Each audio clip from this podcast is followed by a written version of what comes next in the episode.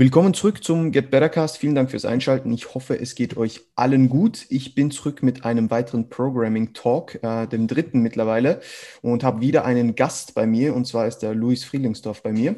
Ähm, Luis, vielen Dank für deine Zeit. Stell dich doch kurz vor für die Leute, die dich noch nicht kennen. Was machst du, wer bist du und woher kommst du? Hey Sandro, äh, erstmal vielen, vielen Dank für die Einladung. Freut mich sehr, dass ich auf deinem Podcast zu Gast sein darf. Ja, ich bin der Luis, ähm, 25, bin Natural Bodybuilder und Coach.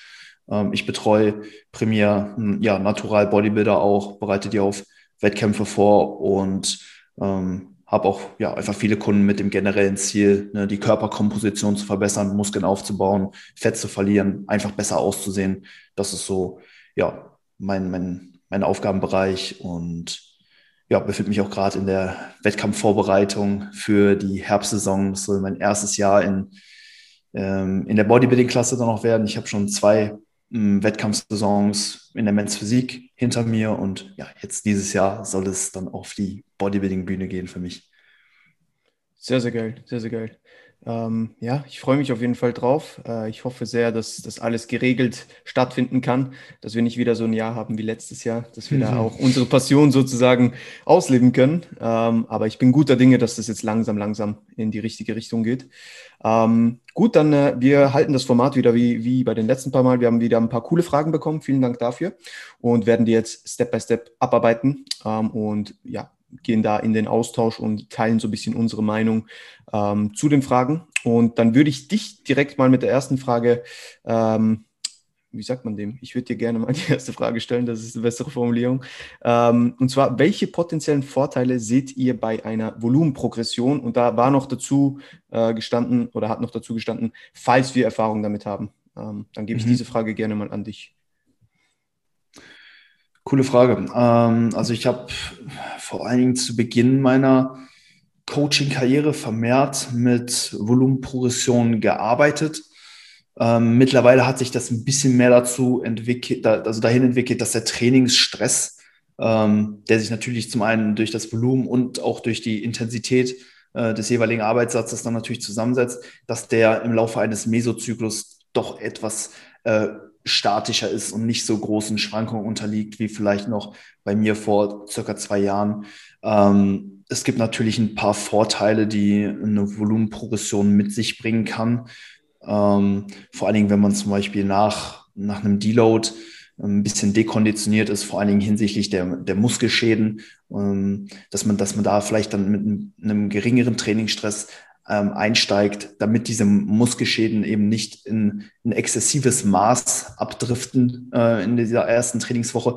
Das ist ein potenzieller Vorteil, weil ja, wenn du halt in der ersten Woche dich dann halt direkt abschießt und, und irgendwie nach einer Einheit drei bis vier Tage dann den übelsten Muskelkater hast und du dann vielleicht potenziell einen weiteren Rest Day einlegen musst, bevor du erst wieder so erholt bist, dass du einen adäquaten Trainingsreiz in der Folgeeinheit setzen kannst, ja, dann wäre es natürlich besser beraten gewesen, ähm, ein bisschen leichter einzusteigen und dann vielleicht nach hinten raus, wenn dann der Repeated Bout-Effekt, ne, so ein Mechanismus des Körpers gegen diese Muskelschäden dann eben wirkt, dass du dann ähm, das Volumen dann wieder ein bisschen anhebst. Aber ich muss sagen, in, in, in der Praxis ähm, sehe ich da jetzt gar nicht so ein so eine starke Differenz hinsichtlich dem ja, optimalen Trainingsvolumen. Also ich habe jetzt nicht das Gefühl, dass sich das auf wöchentlicher Basis so stark verändert. Also ich ähm, sehe es schon so, dass man tendenziell ein bisschen einfacher oder ein bisschen leichter in den neuen Zyklus starten kann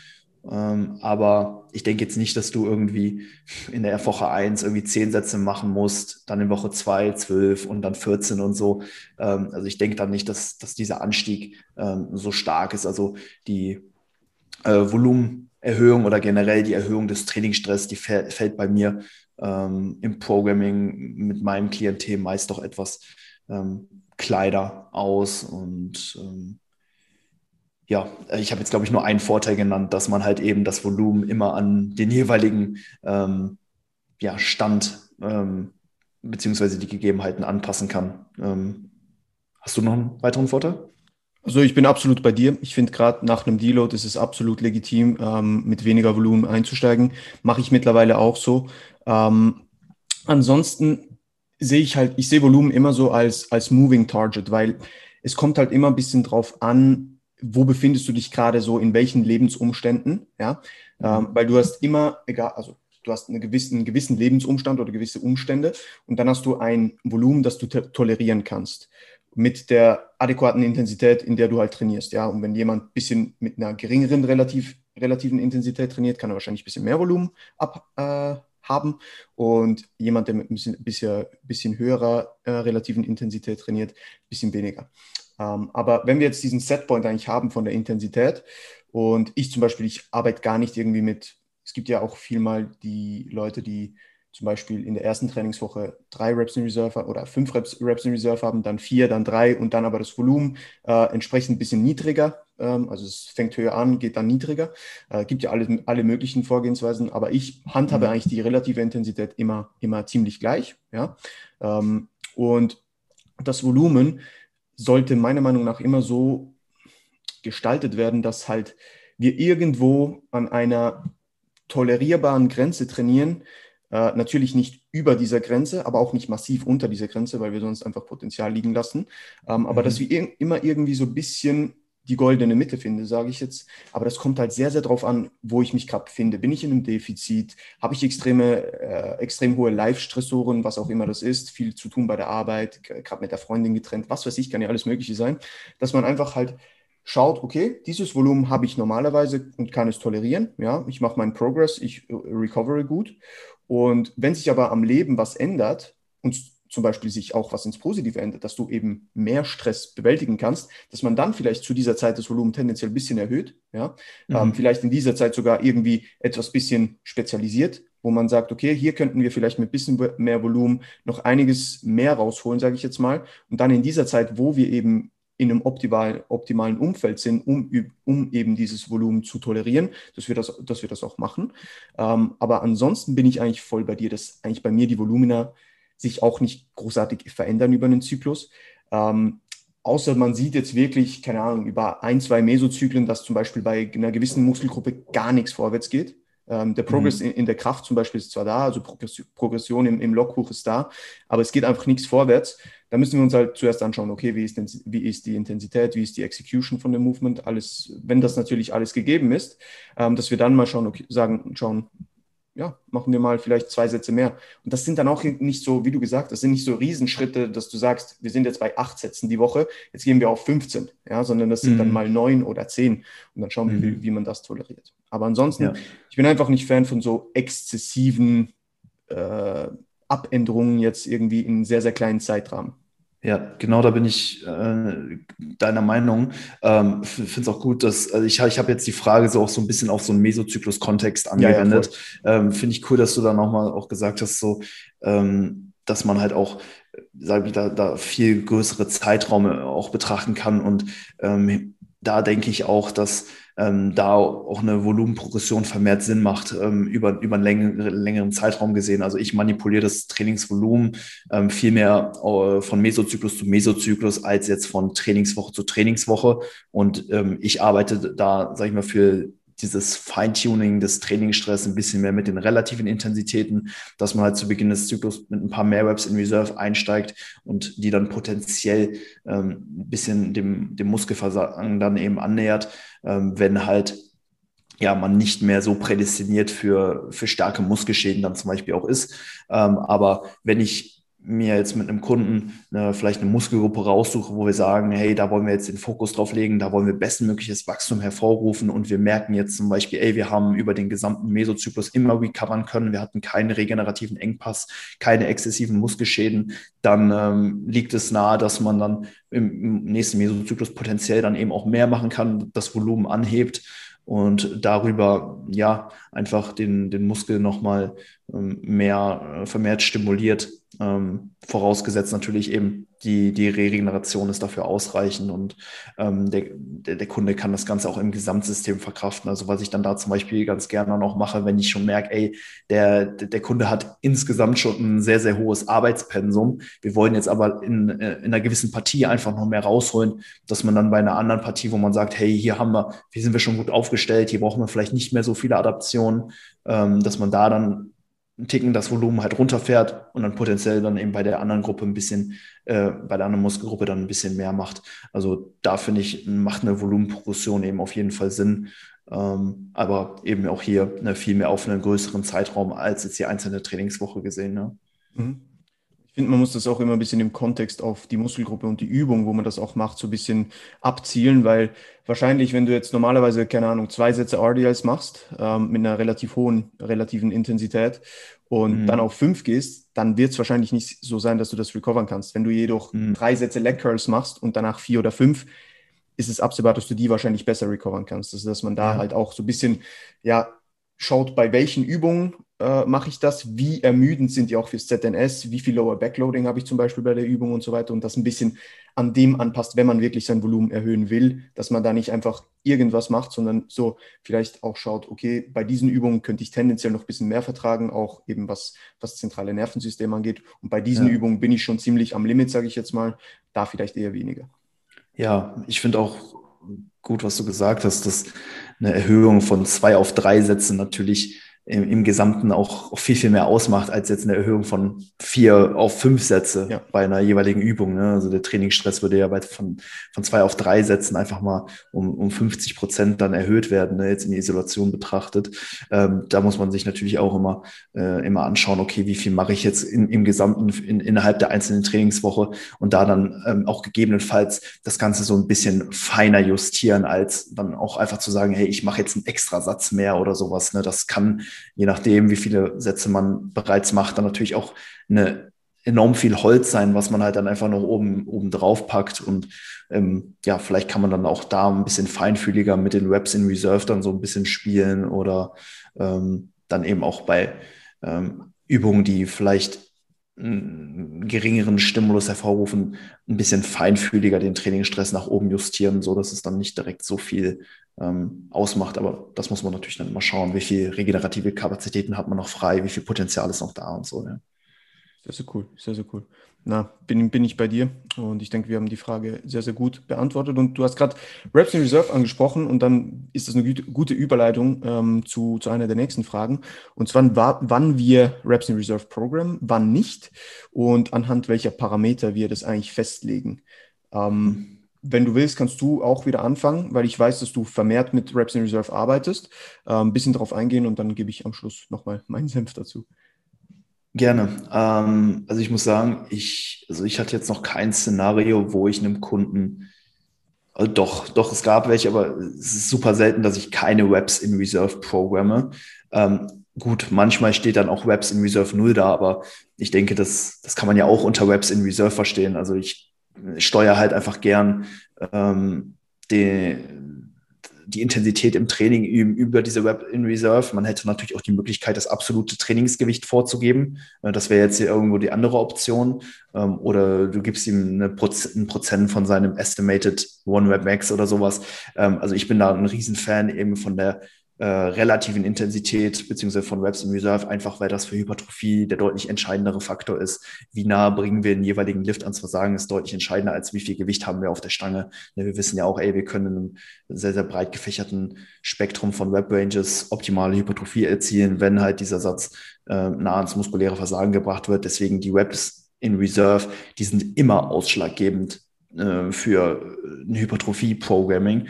Ähm, deswegen gebe ich, also arbeite ich damit und ähm, ich befinde mich da eigentlich meistens in einem Bereich von 4 bis 0 ähm, und habe das eigentlich ähm, immer in meiner Trainingsplanung mit drin, außer wenn ich zum Beispiel bei gewissen Übungen mit ja, so, so Cluster-Sets arbeiten, äh, arbeite. Da gab es jetzt auch noch eine Frage zu.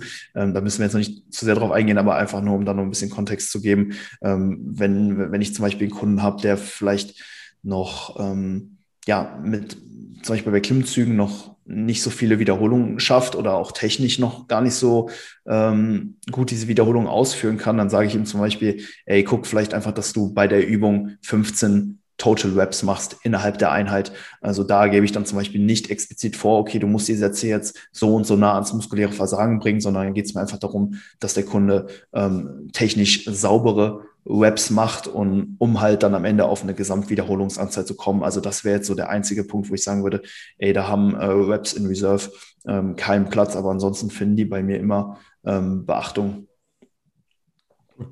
Sehr, sehr spannend. Da bin ich ein bisschen anders aufgestellt. ähm, ich programme praktisch nie Reps in Reserve, was nicht heißt, dass ich nicht unterbewusst, sage ich jetzt mal, damit arbeite. Also natürlich, wir alle wissen, dass wir genügend ins Muskelversagen gehen müssen, um, ein, um den gewünschten Reiz zu setzen für eine Anpassung, steht außer Frage.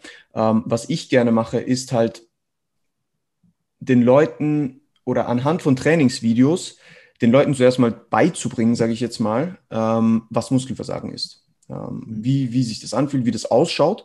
Ähm, und wenn wir diese Baseline, diese Intensity Baseline, sage ich jetzt mal, gesetzt haben, ähm, dann versuche ich den mit den Leuten immer also es ist natürlich kundenabhängig, ja, also ich, es gibt immer Ausnahmen, aber so für den, für das Grand Scheme, sage ich jetzt mal, versuche ich immer mit den Leuten ähm, Übungen, die sie in einem sicheren Umfeld trainieren können, also wo sie sich sicher fühlen, wo sie gut auch nahe ans Muskelversagen gehen können, ohne irgendwie, dass es gefährlich wird, sage ich jetzt mal, oder dass irgendeine Verletzungsgefahr besteht, ähm, versuche ich auch, dass sie wirklich so nahe wie möglich ans Muskelversagen gehen. Wenn ich jetzt aber natürlich ähm, und das berücksichtigen viele, glaube ich, nicht, wenn sie, wenn sie bei mir irgendwie denken, ich arbeite ohne Reps in Reserve, denken die immer, ich schaue, dass alle Kunden nicht mehr hochkommen oder so. Das ist, mhm. dem ist nicht so, sondern gerade bei einem Squat, ähm, wenn ich das Technikvideo sehe und ich sehe das in zwei Reps in Reserve, dann sage ich nichts. Dann sage ich, das passt. Ja, weil ich bin der Meinung, dass bei gewissen Übungen wir nicht, es nicht forcieren sollten, auf null Reps in Reserve zu gehen oder sogar auf eine Rep in Reserve zu gehen, weil einfach dieser, und ich mag diesen Ausdruck eigentlich nicht, diesen Stimulus-to-Fatigue-Ratio, aber weil das wirklich nicht gegeben ist. Weil es einfach mhm. die Rap nicht wert ist, ähm, diesen minimen mehr, dieses minime Mehr an Stimulus noch zu setzen für eine so große Ermüdung und eine so große Gefahr, dass tendenziell die Technik abweicht und wir halt Belastungen äh, auf Gelenken haben, auf passiven Strukturen, die wir nicht wollen oder nicht, nicht so mhm. exzessiv wollen. Und deswegen, ich bin da immer so ein bisschen aufgestellt, ich schaue mir Technikvideos an.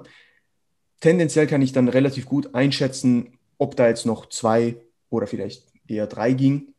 Aber bei Übungen, wo ich eh nicht will, dass die Leute wirklich null Reps in Reserve trainieren und bestenfalls nicht mal mehr hochkommen äh, bei einem Squat oder bei einer Bench, da sage ich gar nichts. Da sage ich, ja, das passt, kannst nächstes Mal vielleicht das Gewicht ein bisschen erhöhen oder machst eine Rep mehr oder wie auch immer. Und dass wir das eigentlich dann diese Baseline ist eigentlich wie festgelegt und wir machen von, do, von da aus Progress und die relative Intensität mhm. stimmt immer ungefähr überein. Ob es dann mal zwei mhm. Reps in Reserve sind oder eine Rep in Reserve, ist dann auch nicht so wichtig, ähm, weil wir einfach genug nahe am Muskelversagen sind. Und wenn der Progress da ist, wirklich, wirklich diese, diese progressive Belastungssteigerung, wenn die gegeben ist, sehe ich da überhaupt kein Problem, dass vielleicht mal eine Rep in Reserve mehr ist bei einer Übung, wo es eben mhm. schwierig ist. Und im Umkehrschluss, so bei Isolationsübungen oder eben Übungen, wo man wirklich ziemlich gut sehr, sehr nahe ans Muskelversagen gehen kann, ohne dass jetzt was passieren kann, sage ich jetzt mal, und ohne mhm. dass auch die zentrale Ermüdung komplett ins Auge ausgeschossen wird. Da schaue ich eigentlich immer, dass die Leute zum Muskelversagen trainieren, optimalerweise. Oder halt mhm. vielleicht mal eine Rep in Reserve lassen. Aber ich denke, das ist auch so ein bisschen, wenn man jetzt dich verfolgt oder wenn man mich verfolgt, dann hat man ja auch so, wenn, wenn jetzt sich jemand bei dir für ein Coaching bewirbt oder bei mir, dann weiß man ja schon so ein bisschen, okay, der arbeitet eher so und der arbeitet eher so. Man sympathisiert ja dann diese Vorgehensweise auch eher. Sonst hätte jemand, der eigentlich zu mir kommen wollte, wäre dann eher zu dir gekommen. Weißt du, wie ich meine? Mhm. Also ich denke, das ist immer sehr, sehr auch individuumabhängig, was einem besser liegt. Ja, ja, ich finde, du sprichst gute Punkte an. Also ich denke auch, dass dieses, mm, also ab einem gewissen Punkt dieses genaueste Tracken der Reps in Reserve vielleicht auch gar nicht mehr diesen Vorteil gibt, den man eigentlich meint, äh, weil du hast ja schon gesagt, ne, wenn halt eine progressive Belastungssteigerung stattfindet, du dich steigern kannst, du besser in den Lifts wirst, dann ist das ja auch gleichzeitig ähm, eine, ähm, ähm, eine Bestätigung dafür, dass der Trainingsstress davor eben gepasst hat. Äh, und dementsprechend, ne, ich sag mal, da ist man ja gerne auch einfach ergebnisorientiert und guckt halt einfach, ne, dass, das, äh, dass dieses halt eben stimmt und dann braucht man halt auch gar nicht so genau jetzt eben diese Daten tracken. Ähm, ich bin auch äh, sag ich mal, mehr unterwegs, dass ich die Reps in Reserve in Ranges eben vorgebe. Also, dass ich ähm, da ne, dem Kunden dann für eine Isolationsübung zum Beispiel sage, hey, ähm, beweg dich da in einem Bereich von zwei bis null Reps in Reserve. Und bei Mehrgelenksübungen arbeite ich gerne mit absteigenden Reps in Reserve, dass ich da zum Beispiel hingehe und sagen wir mal, der, der Kunde hat jetzt vier Sätze Beinpresse auf dem Plan, dass er den ersten Satz bei drei Reps in Reserve macht, den zweiten bei zwei, den dritten bei eins und den letzten dann bei null. Ähm, ich muss sagen, das ist bei mir in der Praxis die ähm, Herangehensweise, die bisher am besten funktioniert hat, wo ich das beste Feedback auch von meinem Klientel bekommen habe. Einfach weil man sich da von Satz zu Satz immer so ein bisschen mehr dem muskulären Versagen eben auch an, äh, ja, äh, antasten, rantasten kann, dass man da dem, diesem immer näher kommt und ähm, man dann auch so ein bisschen diese lokale Ermüdung, die schon vorhanden ist, auch so ein bisschen dazu nutzt, um auch mental einfach leichter dann auch ans Muskelversagen zu kommen. Weil klar, wenn du natürlich schon drei Sätze Beinpresse absolviert hast, ist dein Quad dementsprechend ermüdet und du kannst dann nicht mehr so viele Gesamtwiederholungen eben machen und dann ist es halt einfach leichter mit, wenn der Muskel halt voll ist, eben ähm, bis, bis Failure halt eben zu gehen. Und ähm, ich finde, das ist so, ja, vielleicht das Beste irgendwo aus beiden Wetten. Ne? Man hat dann halt eben auch das Training mit einer potenziell besseren Stimulus-Fatigue-Ratio, aber trotzdem immer noch diese ähm, Praxiserfahrung, wo man nah eben auch ans Muskelversagen geht, wo man das vielleicht auch ähm, nicht nur zum Ende eines Zyklus macht, sondern auch schon in der Introwoche, aber dann halt eben nur bei dem letzten Satz der jeweiligen Übung. Und so, denke ich, kann man so das Beste aus beiden Welten eben kombinieren im Schnitt, ne, dann bei einer entsprechenden AWA trainieren, aber auch diese äh, tiefen AWA-Bereiche, die gegen Null streben, auch einfach regelmäßig antesten und so dann eben auch für sich selbst dann immer so ein bisschen die Bestätigung haben, okay, wie genau war jetzt da auch meine Einschätzung? Weil wenn du natürlich merkst, okay, so im, im, im Satz davor waren null, äh, eine Web in Reserve geplant und jetzt im letzten weißt du, hey, du musst auf null pushen und du schaffst auf einmal fünf Webs mehr, dann weißt du im Umkehrschluss, ey, davor, das waren dann keine, keine eine Web in Reserve, sondern wahrscheinlich eher vier oder fünf. Aber das äh, muss ich sagen, das kommt jetzt bei meinen Kunden sehr, sehr wenig vor, da, äh, selten vor. Und die meisten sind doch, also ich muss sagen, dass sich das auch jetzt natürlich durch die Arbeit von, von uns oder von vielen äh, anderen Coaches, dass sich das auch wirklich sehr, sehr positiv entwickelt hat. Also, dass die meisten gar nicht mehr so viel im Tank lassen. Also, dass diese Problematik, die, die Webs in Reserve krass zu, äh, zu überschießen, dass sie gar nicht mehr so präsent ist. Also, zumindest, das ist zumindest so meine Observation. Also, alle oder sehr viele, die jetzt so zu mir kommen in letzter Zeit, die sind dahingehend schon sehr, sehr gut aufgestellt. Ähm, deswegen, handhabe ich das jetzt nicht so, dass ich sage, hey, im ersten Zyklus, äh, in dem wir zusammenarbeiten, da pushen wir jetzt jede, äh, jede Übung oder jeden Satz einfach bis null, Web in, null Reps in Reserve. Das halte ich nicht ähm, für, für unbedingt nötig, weil die, diese Intensitätsbaseline, die natürlich da sein soll, meistens doch, also zumindest bei meinem Klientel schon gegeben ist. Und da kann man dann, sage ich mal, auch so ein bisschen, ja, äh, feinfühliger das Ganze angehen und dann hat sich bei mir in der Praxis halt eben auch dieser Ansatz mit diesen Descending Areas ergeben, mit dem ich äh, ziemlich gut war in letzter Zeit. Finde ich sehr, sehr spannend, finde ich sehr, sehr spannend. Und ich denke, was mir halt immer wichtig ist, äh, ist auch, dass die Leute halt, ähm, und es gibt Leute, die können das extrem gut, aber ich will nicht, dass meine Leute irgendwie in einen Satz reingehen und ich kenne das bei mir selbst und zu so denken, ah, okay, wie viel Reps in Reserve muss ich jetzt da lassen? Ah, sind das jetzt eher zwei, mhm. ist das eher drei? Dass mhm. du dir halt mehr Gedanken über die Reps in Reserve machst, anstatt einfach einigermaßen drauf zu gehen, sage ich jetzt mal. Mhm. Ähm, das sehe ich als Problem ein bisschen, aber ich bin absolut bei dir. Ich finde auch die, die Intensität allgemein oder auch diese einfach diese Nähe zu Muskelversagen, auch wenn man mit Reps in Reserve arbeitet, finde ich, hat sich ins Positive gewendet, weil mhm. oft war es ja mal so ein bisschen, das Lager Reps in Reserve war immer so, ja, die trainieren einfach nicht hart. Ähm, mhm. aber mittlerweile hat das wirklich ein gutes Maß gefunden, finde ich auch. Und Leute, die wirklich adäquat damit arbeiten können, die sind auch sehr, sehr gut aufgestellt und extrem gut dabei. Äh, ja. Wo ich halt immer ein Problem sehe, ist die Extreme, aber das ist auch bei der Intensität so. Ja, also bei mir ist auch, ich rede immer von Muskelversagen und nicht vom technischen Versagen. Ja, mhm. man, man, kann jeden Satz richtig deppert machen und einfach irgendwie das Gewicht noch hochkrüppeln und einfach von A nach B bewegen, aber das ist für mich kein muskuläres Versagen, sondern es ist einfach unnötig und es bringt dir nichts, was die Hypertrophie anbelangt, weil wir wollen halt so viel mechanische Spannung auf die Zielmuskulatur bringen und nicht einfach irgendwie das Gewicht rumschießen ähm, und bestenfalls noch irgendwie, keine Ahnung, beim Bankdrücken von der Brust bouncen, was weiß ich, ja. Äh, das ist nicht das Ziel, sondern das Ziel soll es sein, mit maximaler Accuracy dieses Gewicht so schwer wie möglich, sage ich jetzt mal, zu gestalten und es relativ nahe ans Muskelversagen zu bringen, weil das ist genau, was uns schlussendlich Wachstum bringt. Und ich denke, wenn man ja. das Schon nur, wenn man das im Griff hat, mit diesem Intent in einen Satz reinzugehen und man dann zwei Reps in Reserve lässt, eine oder null, wird wahrscheinlich ja. nicht den riesigsten Unterschied machen, wenn das Gesamtprogramming darauf abgeschnitten ist. Ja? Jemand, mhm. der eher mit 0 bis 1 Rep in Reserve immer trainiert und wirklich seine Sätze sehr, sehr nahe ans Muskelversagen nimmt, wird tendenziell wahrscheinlich ein bisschen weniger Sätze machen, als jemand, der eben vielleicht dann mit so Descending RIRs arbeitet oder wie auch immer. Ja? Aber mhm. wichtig ist, dass die Leute verstehen, dass diese diese Technik, egal ob man jetzt mit oder ohne RIR arbeitet, die muss gegeben sein. Also ja. ein, ein Abfälschen ein, oder ein zu exzessives Abfälschen, ich meine, es hat so ein bisschen Momentum und so, hat in gewissen Übungen seine Daseinsberechtigung. Ähm, aber so einfach irgendwie noch das Gewicht hochballern, das ist nicht das, was wir im Hypertrophie-basierten ähm, Training wollen. Und ich glaube, deswegen wird auch oft so dieses äh, Muscular Failure ein bisschen falsch angesehen, sage ich mal, weil es eben nicht Muscular Failure ist, was die viele Leute dann machen, sondern einfach irgendwie Gewin Gewicht rumschießen. Und das ist hm. nicht das, was wir wollen. Ja, ja, ich, ich, also ich finde es super, was du gesagt hast. Also sprichst mir da auf jeden Fall aus dem Herzen und ja, ich glaube, der, der Skill liegt nicht unbedingt darin, irgendwie hart zu trainieren, sondern gezielt eben hart zu trainieren, wie du das eben auch schon gesagt hast.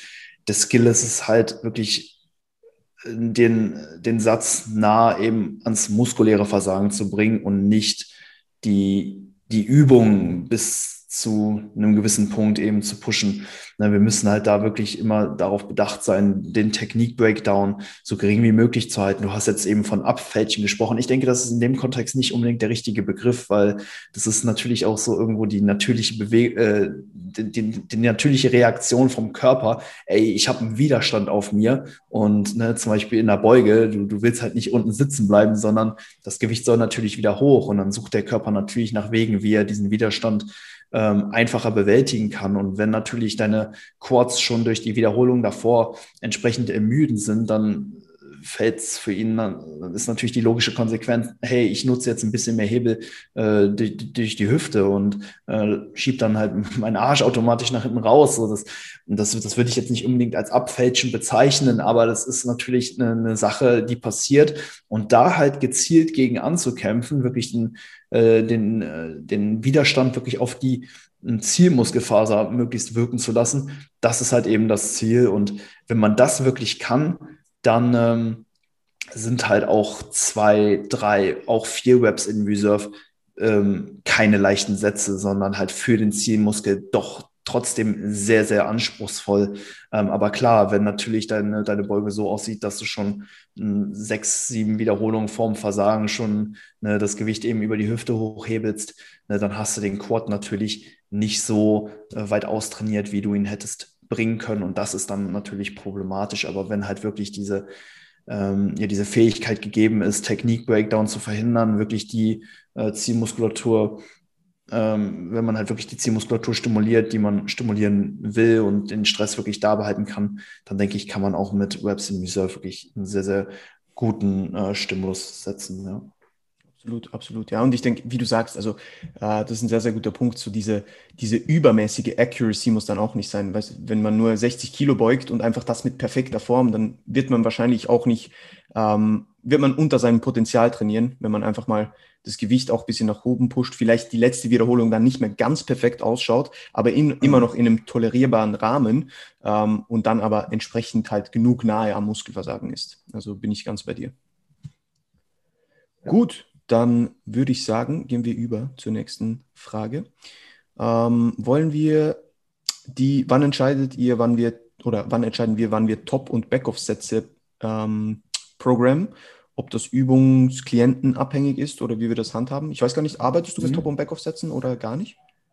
Ähm, tendenziell eher weniger. Hat okay. ja schon gerade gesagt, dass mein Approach gerade eher bei, äh, da liegt, ähm, die Reps in Reserve ähm, abfallen zu lassen. Das heißt, mein Top-Set ist eigentlich der, der letzte Satz mhm. einer Serie, ähm, beziehungsweise das ist der Satz, ähm, der sich der, der von der relativen Intensität am höchsten ist. Ähm, und bei Top- und Backoff-Sätzen, gut, muss es nicht so sein, aber wäre es tendenziell andersrum. Da ist ja dann erster Satz, sage ich immer, irgendwo der, der härteste und die Backoff-Sätze sind dann ein bisschen entspannter. Ähm, ich mache es anders, ähm, aus den bereits genannten Gründen. Ne? Man kann hier eine lokale Ermüdung dazu nutzen, um ein bisschen mh, hm, effizienter, ein bisschen mit weniger mentaler Beanspruchung dann eben auch ans Muskelversagen ähm, zu kommen. Ja, ein Problem, was ich bei Top- und Backoff-Sätzen eben sehe, ist, dass dann halt vermehrt dieser Top-Set als Indikator für Progression herangezogen wird und dass man jetzt alleinig eben von der Performance bei diesem einzelnen Satz dann eben sagt, hey, habe ich jetzt Muskeln aufgebaut oder, oder nicht? Und ich denke halt, dass ähm, ja, Hypertrophie viel mehr von, ähm, ja, von der Performance äh, über, über eine Einheit hinweg oder über auch mehrere Trainingswochen lebt, als jetzt von einem ein, von, der, von, von der Leistung, die wir jetzt bei einem einzelnen Satz abrufen. Also ich denke, das ist nicht der beste Indikator, um, um, um dann eben Progress-Ding festzumachen. Klar, es, damit will ich jetzt nicht sagen, dass jeder, der Top- und Backoff-Sätze nutzt, ne, wirklich immer nur mit Scheuklappen auf diesen einen Top-Satz äh, Top guckt, aber da ähm, hat sich das zumindest bei mir mal so hinentwickelt, als ich das eben so gemacht habe. Äh, ich habe auch eine sehr, sehr lange Zeit vermehrt bei der Beuge mit Top- und Backoff-Sätzen gearbeitet und da war es halt einfach mein Ziel, einfach fucking stark zu werden und wirklich von Woche zu Woche, ich sage mal, mein Logbook, Logbook irgendwo zu schlagen und äh, das hat natürlich auch dazu geführt, dass ich ähm, irgendwo immer, immer mehr Gewicht aufladen konnte. Aber ich denke, dass es damals nicht so den muskulären Stimulus äh, repräsentiert hat.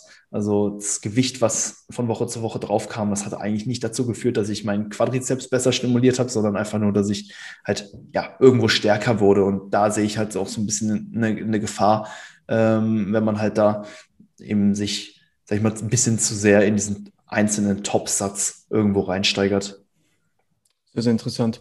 Also ich kann da auch aus Erfahrung reden. Äh, ich war da am, am selben Punkt. Also ich arbeite gerne mit äh, Top- und Backoff-Sätzen, aber wir müssen oder man muss den Leuten ein bisschen zu verstehen geben, dass es eben, vielleicht ist die bessere ähm, Ausdrucksweise ein Low-Rap und ein High-Rap-Satz, weil beide mhm. Sätze zählen. Es ist nicht nur so, dass mhm. wenn jetzt der Top-Satz oder wenn jetzt der Top-Satz nicht gut geht, dann ist nicht der Backoff auch verkackt. Oder wenn der Topsatz schwer ist, das heißt nicht, dass der Backoff leicht ist, sondern die relative Intensität muss bei beiden stimmen. Das sind einfach zwei verschiedene Rap-Ranges. Ich finde, es hilft vielen, wenn man, und ich arbeite oft bei, vor allem bei Compounds, nur mit zwei Sätzen. Es hilft vielen, dass wir halt, also es hilft einerseits, dass wir in verschiedenen Rap-Ranges stärker werden, was für Hypertrophie sicher sinnvoll ist.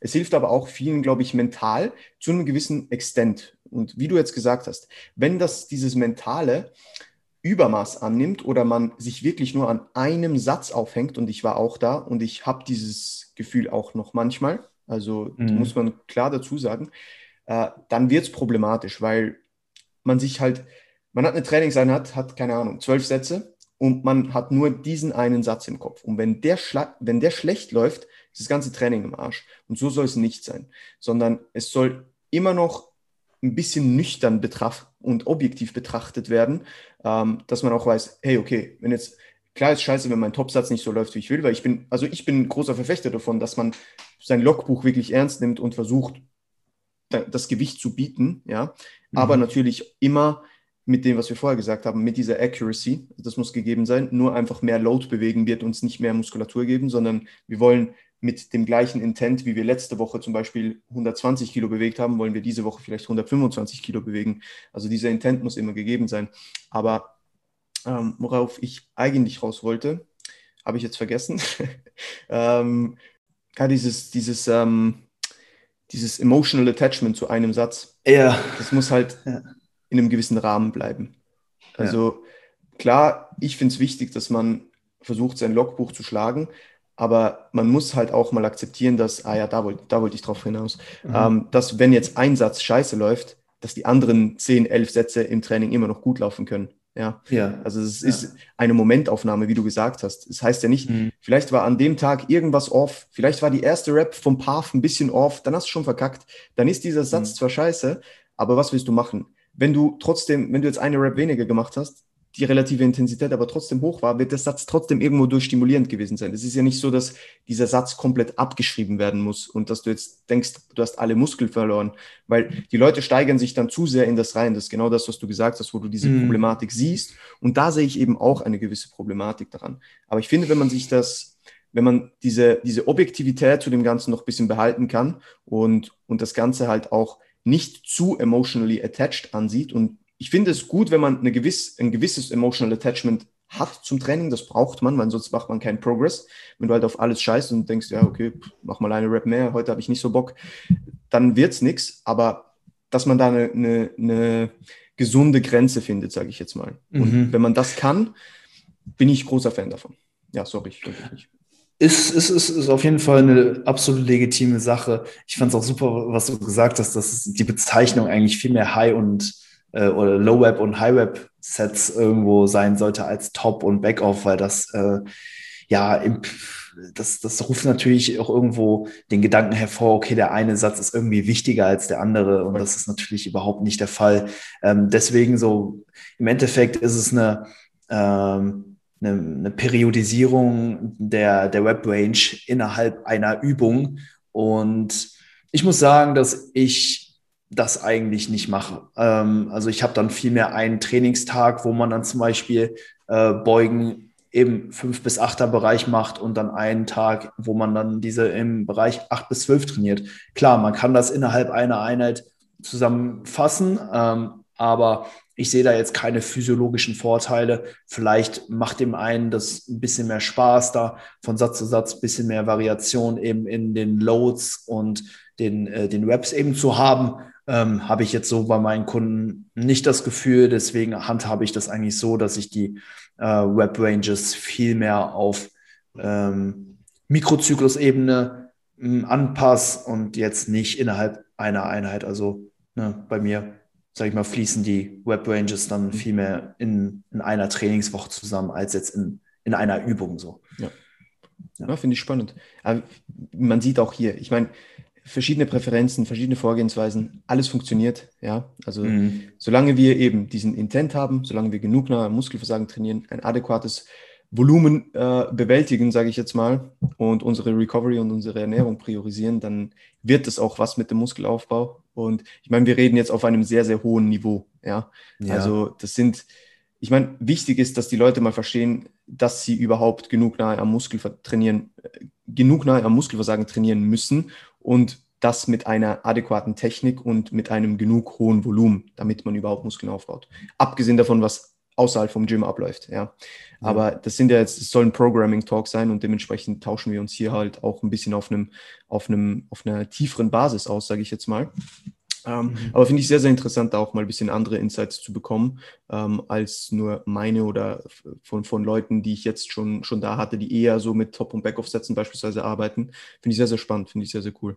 Ja, ja, klar, also so, es ist halt einfach eine, eine psychologische Sache am Ende des Tages, weil also physiologische Unterschiede sehe ich, sehe ich da nicht. Ähm, also da würde ich mich natürlich auch gerne eines Besseren belehren lassen, wenn da jemand was zu hat. Aber also das meiste findet halt irgendwo im Kopf statt. Und ähm, ich denke, man kann das Ganze so und so äh, angehen. Ähm, letztendlich ne, haben wir ja schon gesagt, so man, man schiebt dann halt so ein bisschen die Trainingsvariablen hin und her, aber im Großen und Ganzen kommen wir dann irgendwo wahrscheinlich wieder beim Gleichen raus. Also es ist dann vielleicht auch da einfach ein bisschen so, okay, was, was, was passt für den Athleten, für die Psychologie des Athleten am besten und ja, ähm, Finde ich aber eine ganz interessante Sache. Also hast du ähm, vielleicht auch schon so, das, also was ja manchmal so ein Argument ist, was Leute vorbringen, die mit Top- und Backoff-Sätzen arbeiten, dass der Top-Set dich ja dann schon so ein bisschen primed für die, die Backoff-Sätze, weil du ja da schon so, so, sag ich mal, dieses schwere Gewicht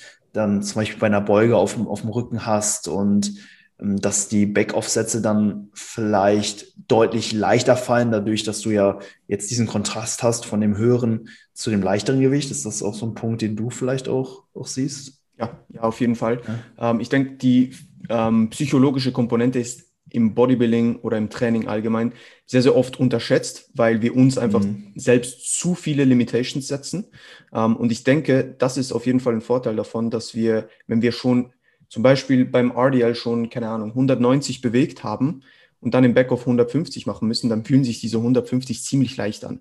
Ja, und dementsprechend sehe ich da sicher einen Vorteil. Einen anderen Vorteil, den ich noch sehe, ist beispielsweise, wenn wir jetzt zwei Sätze haben äh, in dieser Trainingseinheit und eher mit hohen relativen Intensitäten arbeiten, dass wir halt im zweiten Satz die absolute Last ein bisschen verringern können und dementsprechend auch die, ähm, die Belastung eigentlich äh, von der absoluten Last ein bisschen weniger ist, auch auf passive Strukturen, ähm, solange wir die Nähe zum Muskelversagen natürlich immer noch erreichen. Aber das ist auch das, was viele Leute vielleicht ein bisschen bei den Rep-Ranges verkomplizieren.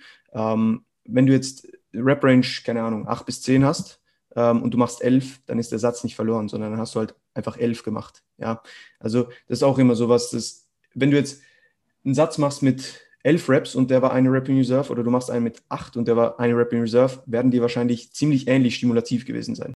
Dann machen wir die nächste Frage und zwar, die finde ich gut, ähm, eine Dreierfrequenz für den Unterkörper, ähm, bei, also Fragezeichen, bei adäquater Intensität und Technik machbar oder too much bei großen Muskelgruppen? Was meinst du dazu, Luis? Oh, ich muss sagen, meine, in meiner letzten Off-Season oder auch aktuell noch trainiere ich den Oberkörper auch ähm, recht frequent, so im Bereich 2,5 bis 2,8 Mal pro Woche ungefähr. Also eine Dreierfrequenz habe ich jetzt nicht ganz, aber ähm, ich habe doch in meiner Rotation, in meinem Mikrozyklus meistens drei Unterkörpereinheiten drin gehabt und bin damit auch ähm, sehr, sehr gut gefahren. Also das ist auf jeden Fall, ähm, auf jeden Fall möglich, wenn man natürlich äh, Volumen und oder Intensität entsprechend anpasst, so dass die Regeneration dann äh, eben zeitlich vonstatten geht. Ich muss auch generell sagen, mein, äh, meine Unter, mein, meine Quads vor allen Dingen, die regenerieren sehr, sehr schnell. Also auch wenn ich hingehe und sieben, acht Sätze für die Quads mache, dann sind die meistens so am, am, am nächsten oder ja, meistens am zwei Tage dann danach schon wieder, ähm, wieder fit und könnten eigentlich schon wieder belastet werden. Dementsprechend hat das für mich dann auch immer sehr, sehr viel Sinn gemacht, den Oberkörper halt, äh, den Unterkörper ähm, häufiger eben zu trainieren. Und für mich war es auch ähm, ein großes Ziel nach meinem letzten Wettkampf 2018, die ähm, die relative Intensität, die Nähe zum Muskelversagen auch nochmal zu verbessern. Ähm, das war auch beim Unterkörper so ein Punkt, wo ich gesagt habe, hey, da habe ich auf jeden Fall noch Potenzial. Und durch dieses häufige Training hast du halt super viel Praxis eben auch darin gut zu werden. Ne? Ähm, wenn man jetzt eventuell mehr Trainingspensum in weniger Einheiten zusammenpackt, dann machst du halt sehr, sehr viel Training unter einem sehr, sehr ermüdeten Zustand und das sorgt dann vielleicht nicht mehr dafür, dass du das Beste eben aus vor allem diesen letzten Sätzen, wo du schon sehr, sehr ermüdet bist, rausholst. Das heißt, ne, diese Muskelgruppe für mich, also jetzt den Unterkörper häufig zu trainieren, häufig ähm, zu trainieren, vor allen Dingen unter, äh, unter einem Zustand, wo ich wenig Ermüdung habe, so dass ich mich halt auch entsprechend auf die relative Intensität und auch die Technik fokussieren kann. Das hat für mich wirklich sehr, sehr gut funktioniert. Ähm, dementsprechend ähm, kommt es halt einfach darauf an, wie ähm, handhabst du die restlichen Trainingsvariablen. Intensität, Volumen sind natürlich hier die beiden primären Faktoren. Und wenn die entsprechend ausgelegt werden, dann kann man auch dreimal pro Woche ohne Probleme den Unterkörper oder auch andere große Muskelgruppen trainieren. Finde ich sehr, sehr interessant. Ähm, ich denke auch, ist sehr, sehr individuell, ähm, je nachdem eben, wie du sagst, deine Quads äh, regenerieren relativ schnell, meine vielleicht nicht so, jemand anderem seine gar nicht.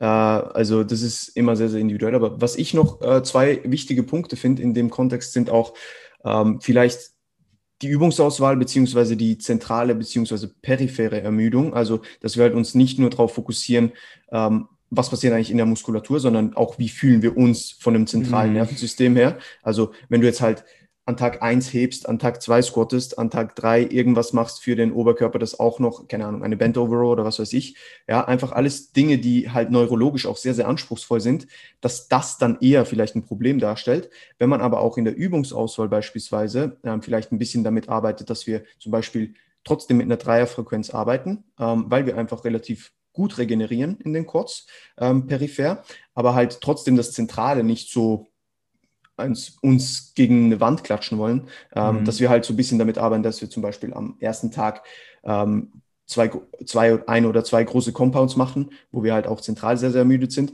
und dann am zweiten Tag vielleicht uns eher ein bisschen auf Leg Extension, Leg Curl und so weiter fokussieren, äh, wo wir dann eher vielleicht ein bisschen isolierter trainieren, damit wir diesen Punkt eben auch im Griff haben. Und ich denke auch, was auch wichtig ist, ist, dass wenn man sehr, sehr frequent trainieren will, dass man so vielleicht ein bisschen die Übungsauswahl im Blick hat, im Sinne auch von, welche Übungen sind sehr, sehr anfällig für Muskelschäden, wo trainiere ich den, den Muskel vielleicht eher exzessiv in seiner gedehnten Position ähm, und bin viel anfälliger für Muskelschäden und habe dementsprechend auch eine längere äh, Regenerationszeit. Also ich denke, man muss einfach smart im Programming sein, aber ich denke, dann kann es gut funktionieren, ähm, dass man trotzdem einen relativ hochfrequenten Plan fahren kann, äh, bei einer großen mhm. Muskelgruppe auch, äh, wenn man das halt gescheit, wie soll ich sagen, programmt und ähm, ja, also diese Variablen halt so gut wie möglich aufeinander abstimmt.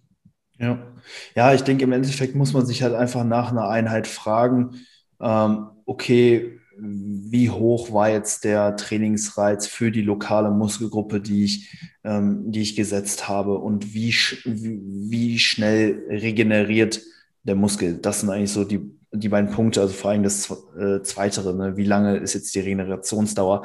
Das entscheidet natürlich darüber, wie du die Trainingsvariablen, Frequenz und Volumenintensität dann eben anpasst. Ähm, du hast dann natürlich zwei Möglichkeiten. Also sagen wir mal, du trainierst jetzt montags die Quads mit zehn Sätzen äh, oder so, oder sagen wir acht Sätze. Das habe ich jetzt auch im, im Home Gym immer gemacht, immer vier Sätze gebeugt und dann nochmal so drei bis vier Sätze Split Squats gemacht. Ähm, und dann ähm, ja, waren meine Quads meistens so nach zwei Tagen eigentlich wieder fit. Und dann hätte ich im Prinzip zwei Möglichkeiten. Also entweder ich trainiere sie dann nach zwei Tagen wieder oder ich mache mehr. Ich mache mehr innerhalb der einen Einheit. Ich muss dazu dann aber sagen, dass das eigentlich gar nicht mehr möglich gewesen wäre, weil diese sieben, acht Sätze ähm, aus Back und Split Squats mich schon so aus dem Leben geschossen haben, vor allen Dingen auch zentral, wie du das eben schon gesagt hast, dass die Sätze danach einfach qualitativ nicht mehr so gut gewesen wären. Mhm. Also ähm, eben aufgrund dieser hohen zentralen und auch peripheren Ermüdung innerhalb der Einheit war für mich dann die logische Konsequenz, hey, ich trainiere sie einfach früher wieder als mehr und dafür seltener. Ähm, das ist halt eben so der Punkt. Wenn, wenn du halt dir am Ende der Einheit denkst, ey, das, das, das war eigentlich locker easy, ich hätte auch noch mehr machen können, dann kannst du natürlich auch ähm, den Muskel durch durch mehr Volumen innerhalb der Einheit näher an sein regeneratives Limit bringen, brauchst dafür nicht so hochfrequent trainieren. Das sind halt zwei Möglichkeiten, die du hast. Und für mich hat ne, diese Frequenzkarte eigentlich immer ganz gut funktio funktioniert, weil mich die Sätze auch entsprechend geschändet haben und ja, vor allem dann gegen Ende der Einheit die, die zentrale Ermüdung auch schon recht hoch war. Deswegen für mich äh, habe ich, also ich habe einfach öfter dann auch zur Frequenz gegriffen, vor allem dann eben auch beim Unterkörper, hat er gut funktioniert. Ja, und ich denke, gerade im Home-Training auch, wo die, äh, die Übungsauswahl vielleicht sehr, sehr limitiert ist, hm. da muss man vielleicht eher, also wenn man wirklich das Volumen halt vielleicht ein bisschen höher halten will, aus welchem Grund auch immer, ähm, dass man dann sagt, okay, ich habe an Tag 1 so und so viel zentrale Ermüdung plus Lower Backloading. Ähm, da muss ich vielleicht, da kann ich das Volumen nicht noch mehr erhöhen. Vielleicht muss ich einfach ein bisschen mhm. frequenter trainieren. Also bin ich absolut bei dir. Finde ich sehr, sehr spannend. Mhm. Ähm, cool. Dann würde ich sagen, machen wir noch eine abschließende Frage. Du hast vorher schon kurz die Cluster-Sets ähm, angesprochen. Dann machen wir die doch noch. Die Frage, mhm. Frage mhm. lautete: Cluster-Sets, ja, nein? Wenn ja, warum? Wenn nein, warum? Du hast schon ein bisschen angeteasert, ähm, wann es Sinn machen kann, aber kannst gerne noch ein bisschen näher drauf eingehen. Ja, sehr, sehr gern. Ähm, also ich nutze äh, Cluster oder Cluster-Sets. Wie auch immer, ja, ähm, sorry. nee, finde ich, find ich süß. Ähm, Cluster-Sets ähm, nutze ich immer ganz gern, wenn der ähm, Widerstand zu hoch ist, um oberhalb von, ich sag mal, fünf Wiederholungen pro Satz zu trainieren. Ne, zum Beispiel, wenn man jetzt einen Vertical Pull einen vertikalen Zug für, für den Rücken, äh, einfach mal grob gesagt, ähm, jetzt nur mit, mit Klimmzügen trainieren kann. Das heißt, nur sein eigenes Körpergewicht zur Verfügung hat, man damit aber jetzt nicht irgendwie fünf saubere äh, Wiederholungen ableisten kann, dann äh, kommen bei mir zum Beispiel Cluster-Sets eben ins Spiel, so dass man halt wirklich jede Wiederholung so ein bisschen isoliert betrachtet, da eben auch keine Vorgaben hat, okay, wie nah muss ich jetzt ans Versagen trainieren oder so, weil ich sag mal, jede Wiederholung, die wir dann ähm, machen, wenn der Widerstand so hoch ist, die wird da, da, wird sowieso das, das, gesamte Faserspektrum schon von der ersten Wiederholung an ähm, ähm, rekrutiert worden sein, weil der Widerstand eben so hoch ist, dass sofort alle motorischen Einheiten eben auch feuern müssen. Das heißt, egal ähm, was wir machen, jede Wiederholung ähm, ruft schon einen sehr, sehr ähm, robusten Hypertrophie-Reiz hervor. Und dann müssen wir halt einfach noch gucken, okay, wie organisieren wir äh, dieser, diese Wiederholung jetzt? Und ähm, da gebe ich dann halt einfach gern eine ähm, Gesamtanzahl an Wiederholungen vor, die halt absolviert werden müssen ähm, und, und gebe halt einfach nur die Voraussetzungen mit, hey, die Wiederholungen sollen technisch einwandfrei sein. Und dann sieht es zum Beispiel so aus, wenn jetzt 15 Wiederholungen bei den Klimmzügen gefordert sind, dass der Kunde dann hingeht, ähm, ich sag mal, im ersten, in Anführungszeichen, Cluster-Set drei Wiederholungen macht, ähm, dann kurz absetzt, dann nochmal drei Wiederholungen macht und dann ähm, vielleicht noch zwei, zwei, zwei, zwei und dann noch eine Rep macht, so dass er dann eben auf die, die 15 Reps am Ende des Tages kommt. Jede Wiederholung, aber ähm, auch genau die Zielmuskulatur bestmöglich stimuliert, die wir, die wir haben wollen. Ne, dass, dass wir halt sicherstellen können, ne, okay, Technik stimmt, der Reiz kommt da an, wo er hin soll und ähm, ja, dass man halt auf ein entsprechendes Gesamtvolumen kommt. Ähm, das, das ist so ein bisschen, ja, der Hintergrund, wann, wann ich Cluster-Sets nutze. Klimm, meistens bei Klimmzügen, manchmal bei zum Beispiel auch Glute Ham Raises, was ich auch eine ziemlich geile Übung finde, die aber sehr, sehr anspruchsvoll ist, je nachdem, ne, wie man da auch den Oberkörper ähm, ausrichtet. Hat man dann schon oft einen sehr, sehr hohen Lastarm, ähm, der dann auf, auf die äh, Hamstrings ähm, und auf die Hüfte halt generell auch wirkt. Ähm, da, also als ich dann zum Beispiel mal mit, äh, mit denen angefangen habe, da musste ich halt auch erstmal erstmal richtig kämpfen, da auf, auf, auf vier, fünf saubere Wiederholungen zu kommen. Und da habe ich dann zum Beispiel auch die, die Raps so ein bisschen aneinander geklustert. Ähm, ja, dazu, das. Finde ich, find ich sehr, sehr coolen Ansatz. Sehr, sehr cool. Aber ich denke, Cluster-Sets, sorry wegen Cluster. äh, manchmal bin ich da, keine Ahnung, äh, wie auch immer, zu gedenglischt und gedeutscht alles zusammen. Das ist eine Katastrophe. Ähm, ja, nee, aber wie dem auch sei. Ja, ja, voll. ähm, wie dem auch sei. Also finde ich sehr, sehr interessante Vorgehensweise, macht auch absolut Sinn, finde ich. Ähm, sehr, sehr cool. Und ich denke, äh, Cluster-Sets können ja auch sehr, sehr ist, ist, viel Spielraum, wie man das gestaltet, finde ich. Ja. Es gibt Leute, die nutzen das so, es gibt Leute, die nutzen es so. Mhm. Bei mir kommt es eher so zum Zug, man könnte das als Extended Response Sätze benennen, denke ich jetzt mal. Also, dass du halt sagst, okay, ich will, dass du total 50 Reps machst und komm halt in so wenig Sätzen wie möglich dorthin. Ja. Nimm mhm. ein Gewicht, wo du 12 bis 15 Wiederholungen schaffst beispielsweise und versuch in so wenig Sätzen wie möglich einfach äh, dahin zu kommen. Meistens mhm. ist es einfach, wenn ich ein gewisses Maß an Stimulus oder an Arbeit in einer relativ kurzen Zeit verrichten möchte. Dass du halt eben auch mit geringen Lasten, sage ich jetzt mal, oder äh, ja, doch geringen Lasten, immer jeden Satz relativ nahe am Muskelversagen bist und eben, wie du schon gesagt hast, diese motorischen Einheiten feiern, äh, feuern, feiern, äh, die feiern nebenan, ähm, feuern und eben auch diese Nähe zum Muskelversagen gegeben ist in jedem Miniset und wir halt so damit arbeiten, ähm, dass wir relativ viel Stimulus in kurzer Zeit generieren können. Mhm. Ähm, da nutze ich das sehr, sehr gerne.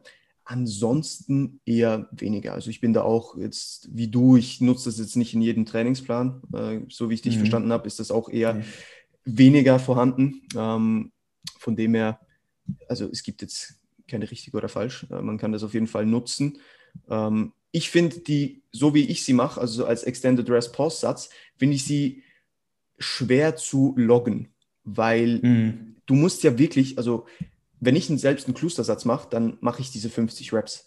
Ich gehe nicht hin und mache 12 und dann logge ich 12, dann 5, dann 4, dann 3, 3. Weil, also da kriegst du die Krise, wenn du irgendwie, keine Ahnung, 10 Sätze so loggen musst und dann nächstes Mal einfach überlegen musst, okay, zuerst im ersten Minisatz muss ich 10 bieten, dann muss ich 4 bieten, dann muss ich 3 bieten.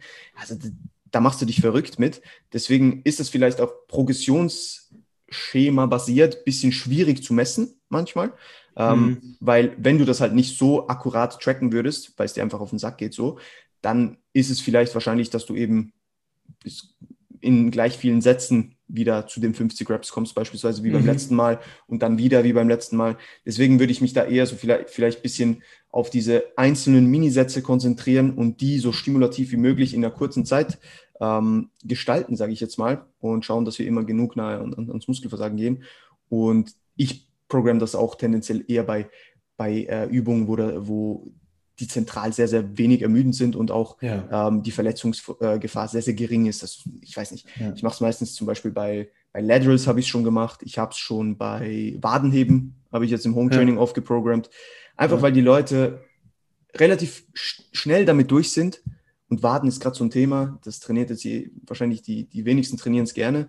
Mach mal entweder Rest Pause oder wenn ich ein bisschen mehr Volumen will, dann mach ein Cluster-Set irgendwie mit 50 mhm. Reps. Dann hast du da, keine Ahnung, 5, 6, 7 Minisätze und dann, dann bist du good to go. Also das ja. ist so, wie ich das nutze.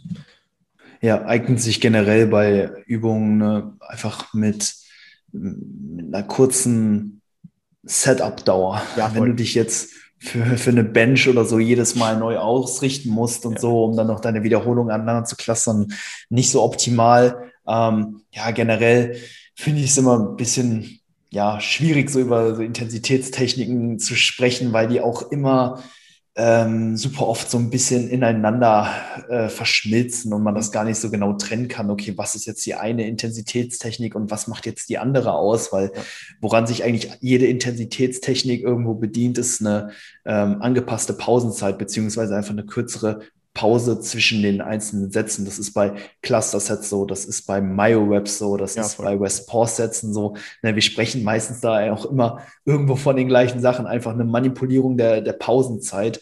Und ich sag mal, überall, wo sich, wo sich Cluster-Sets anbieten, ähm, da bieten sich auch generell einfach kürzere äh, Satzpausen an. Ähm, deswegen, ich nutze zum Beispiel ganz gern noch MyoWebs. Ey, das könnte man auch als Cluster-Sets verkaufen. Ja, Im Endeffekt äh, ne, ist, ist, das so ähm, die Bezeichnung, die ich jetzt bei meinen Kunden nutze. Ähm, ich gebe das immer sehr, sehr gern bei Wadenheben und Crunches vor. Mhm. Ähm, schon fast ähm, pauschal auch, einfach weil man da eben auch so ein bisschen von dieser lokalen Ermüdung, die durch den Aktivierungssatz hervorgerufen wird, auch so ein bisschen ähm, ja, zeiteffizienter mhm. durch, durch die Sätze kommt, ne, wie auch bei den, bei den Cluster-Sets. Ne. Im Endeffekt gehe ich, gehe ich hin, mache einen Aktivierungssatz innerhalb einer, ähm, innerhalb einer Web-Range und danach guckt man wirklich nur, dass man ein paar, ein paar Mal durchatmet und dann direkt den nächsten Satz macht.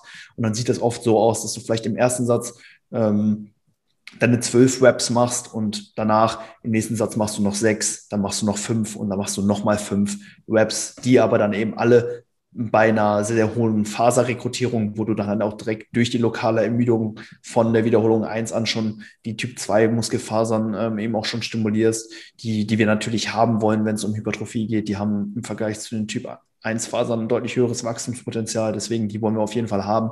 Und gerade bei so Übungen ähm, in einer geringen Stabilitätskomponente, die kardiovaskulär nicht so belastend sind, die kein krasses Setup benötigen, die auch keine ähm, Agonisten, also Muskelgruppen, die da bei der Übung vielleicht noch helfen, die nicht belasten, belasten.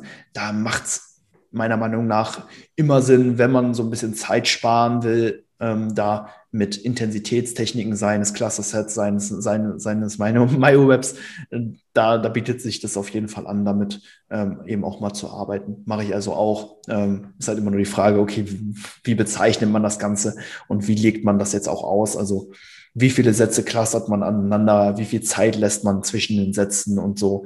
Das sind eigentlich so die entscheidenden Fragen, äh, die man sich da stellen sollte und nicht unbedingt, okay, ist es jetzt ein Cluster-Set oder ein REST-Pause-Set oder ein MyoWeb-Set oder so.